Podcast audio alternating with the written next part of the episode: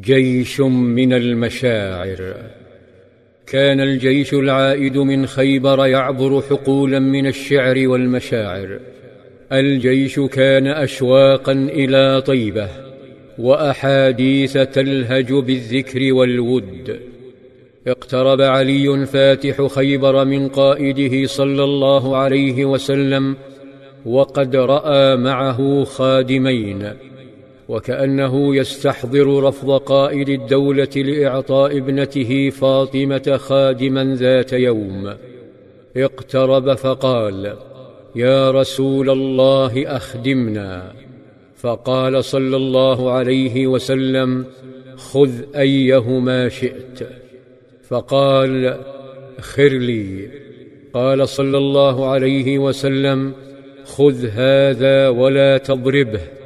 فإني قد رأيته يصلي مقبلنا من خيبر وإني قد نهيت عن ضرب أهل الصلاة.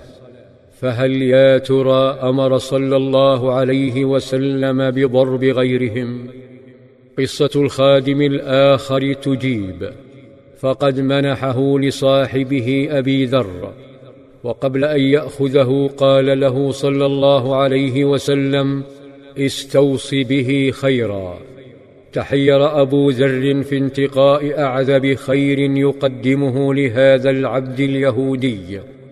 ظل يبحث ويفكر وظلت القافلة تسير والوقت يمضي. فشاهد صلى الله عليه وسلم أبا ذر مرارا والخادم ليس معه.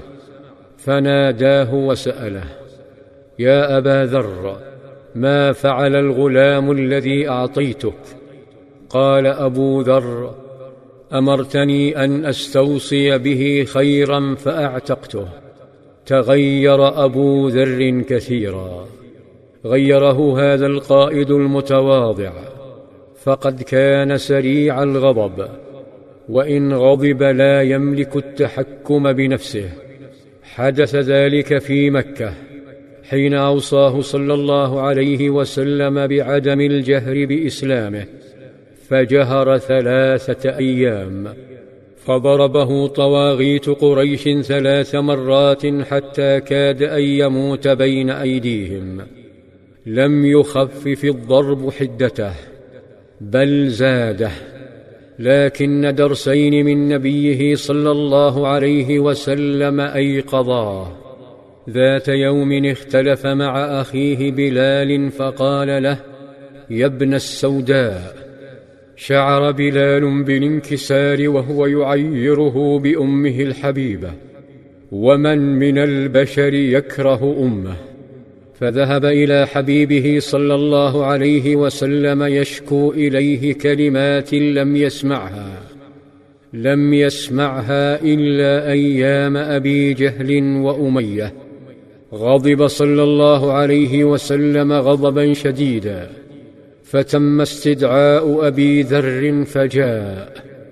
فقال صلى الله عليه وسلم وقد تغير وجهه يا أبا ذر أعيرته بأمه؟ إنك امرؤ فيك جاهلية. فرسول الله صلى الله عليه وسلم يقول إن أنسابكم هذه ليست بسباب على أحد وإنما أنتم ولد آدم طف الصاع لم تملؤوه ليس لأحد على أحد فضل إلا بالدين أو عمل صالح حسب الرجل أن يكون فاحشا بذيا بخيلا جبانا. إن الله لا يسألكم عن أحسابكم ولا أنسابكم يوم القيامة. أما الدرس الآخر فتلقاه أبو ذر حين كان جالسا مع نبيه صلى الله عليه وسلم في المسجد فهمس صلى الله عليه وسلم بأبي ذر. همس طالبا أن يريه أرفع رجل وأقل رجل في نظره. فأشار إليهما. فلما حدق النبي صلى الله عليه وسلم بهما تكلم. ولما تكلم صلى الله عليه وسلم صدم أبو ذر صدمة غيرته حتى مات.